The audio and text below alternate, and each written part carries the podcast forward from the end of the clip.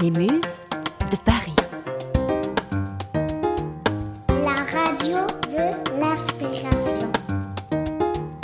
Inspirez-vous, vous êtes sur les Muses. Muse de Paris. Bonjour, je m'appelle Louis Carion et je suis chasseur de météorites. Tombé du ciel à travers les nuages. Quel heureux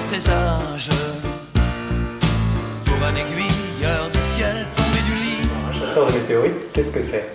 Un chasseur de météorites, c'est quelqu'un qui part dans les déserts, alors dans les déserts, qui part chercher des météorites. Le problème des météorites, c'est que ça ressemble à un caillou et qu'il faut reconnaître le caillou terrestre du caillou extraterrestre. Et c'est ça le plus compliqué dans la chasse aux météorites. Et les chasseurs de météorites, comme moi en général, partons dans les déserts de sable ou de glace parce que ça se voit mieux, ça se conserve mieux. Mais il y en a autant, proportionnellement, dans la forêt de Fontainebleau à côté de chez nous, que dans les déserts nord-africains, dans les déserts de glace, euh, que ce soit l'Arctique, l'Antarctique, etc. Est-ce que vous vous souvenez de la première météorite que vous ayez découverte? Ah oui, bien sûr. Il y a une anecdote. Enfin, ça faisait déjà trois voyages qu'on faisait dans les déserts nord-africains, dans le désert libique. Le troisième voyage, deux jours avant de rentrer dans les oasis euh, du désert libique pour retour à la civilisation après euh, 15 jours, 3 semaines de désert, trois jours avant de rentrer à l'oasis, c'est-à-dire que le voyage était terminé, on n'avait on n'avait pas trouvé de météorite. C'était un soir, euh, je me, je- on avait déjà posé le campement, et puis je me suis dit, il y avait des belles dunes, je me suis, je pars me promener tout seul, et euh, il y a des cailloux, donc je ramasse les cailloux sur les, sur les dunes, et puis il y en a un qui est noir, 60 grammes. Donc c'est assez petit, ça fait 5-6 cm sur 3, quoi. Et je, prends l'objet, j'ai toujours un petit aimant dans la poche, parce que quasiment toutes les météorites, même 90% des météorites tiennent l'aimant, même les météorites pierreuses, parce qu'il y a des petits grains de fer et de nickel dedans. Et je, prends ce, c'était un morceau de pierre, et je pose l'aimant, l'aimant colle dessus. Puis je me dis, euh, non, c'est pas possible. Enfin, j'y croyais pas. Enfin, je me dis, non, c'est pas possible. Je me dis, tiens, c'est marrant, ça colle. Non, c'est pas bon. Je balance le caillou. Puis je fais 10 mètres sur la dune, là, sur le sable.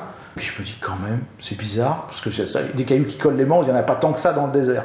Je reviens, je recolle l'aimant, je regarde l'objet mieux, parce que c'était en fait le soleil était presque couché, et je regarde l'objet mieux, et tout d'un coup, euh, ça y est, je me dis, ah, bon, c'est bon, c'est bon. Je retourne en courant, j'étais loin du campement, je, re- je reviens en courant complètement essoufflé, et je crie, je crie, parce qu'ils étaient tous attablés, enfin bon, ils étaient tous au campement, et je crie, j'en ai une, j'en ai une, j'en ai une. Alors ils se lèvent, ils se demandent ce qui se passe, alors là, bah, c'était marrant, on avait, il y en avait un qui avait amené une bouteille de, ça faisait trois ans qu'il amenait une bouteille de champagne, il ne nous l'avait jamais dit.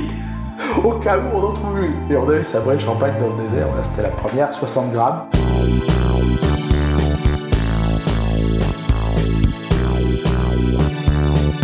Est-ce que vous pouvez me dire combien de météorites vous avez découvert jusqu'à aujourd'hui Presque une soixantaine de chutes. Une soixantaine de chutes, ça fait quand même pas mal. Et sur 25 ans. Mais malgré tout, et la, la- ma plus belle trouvaille, c'est 80 kilos. J'ai compris pourquoi je faisais ça en fait. C'est pour la montée d'adrénaline quand on trouve l'objet. C'est ça qui est génial. En fait, C'est vraiment un trésor. Quand la météorite arrive sur Terre, arrive dans le désert, vous êtes le premier à la toucher. La météorite, c'est 4,5 milliards d'années. On peut pas se représenter ces milliards d'années. Enfin, on sait que c'est très très loin. Déjà 100 ans, c'est vieux. 150 millions pour les dinos. voilà. Mais alors 4,5 milliards d'années.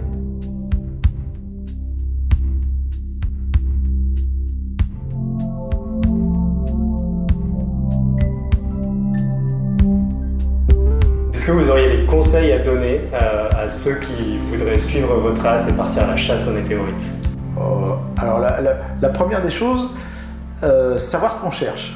Euh, donc aller dans les musées, euh, voir à quoi ressemble une météorite en fait, je pense que c'est très important.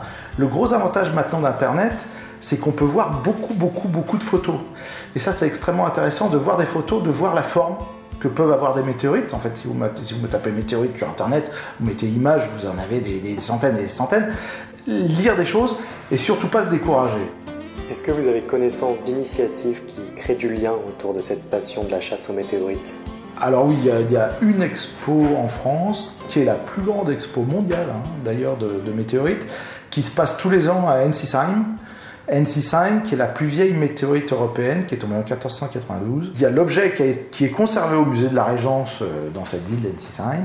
Et tous les ans, euh, il y a un énorme rassemblement vente de passionnés de météorites, c'est-à-dire que le monde entier qui s'intéresse à la météorite se rassemble à Ensisheim, c'est marrant parce que euh, tout d'un coup, là, pendant 4-5 jours, la, ville croule sous les météorites littéralement, c'est assez amusant. Et on voit là, à ce moment-là, beaucoup, beaucoup de choses en un seul endroit.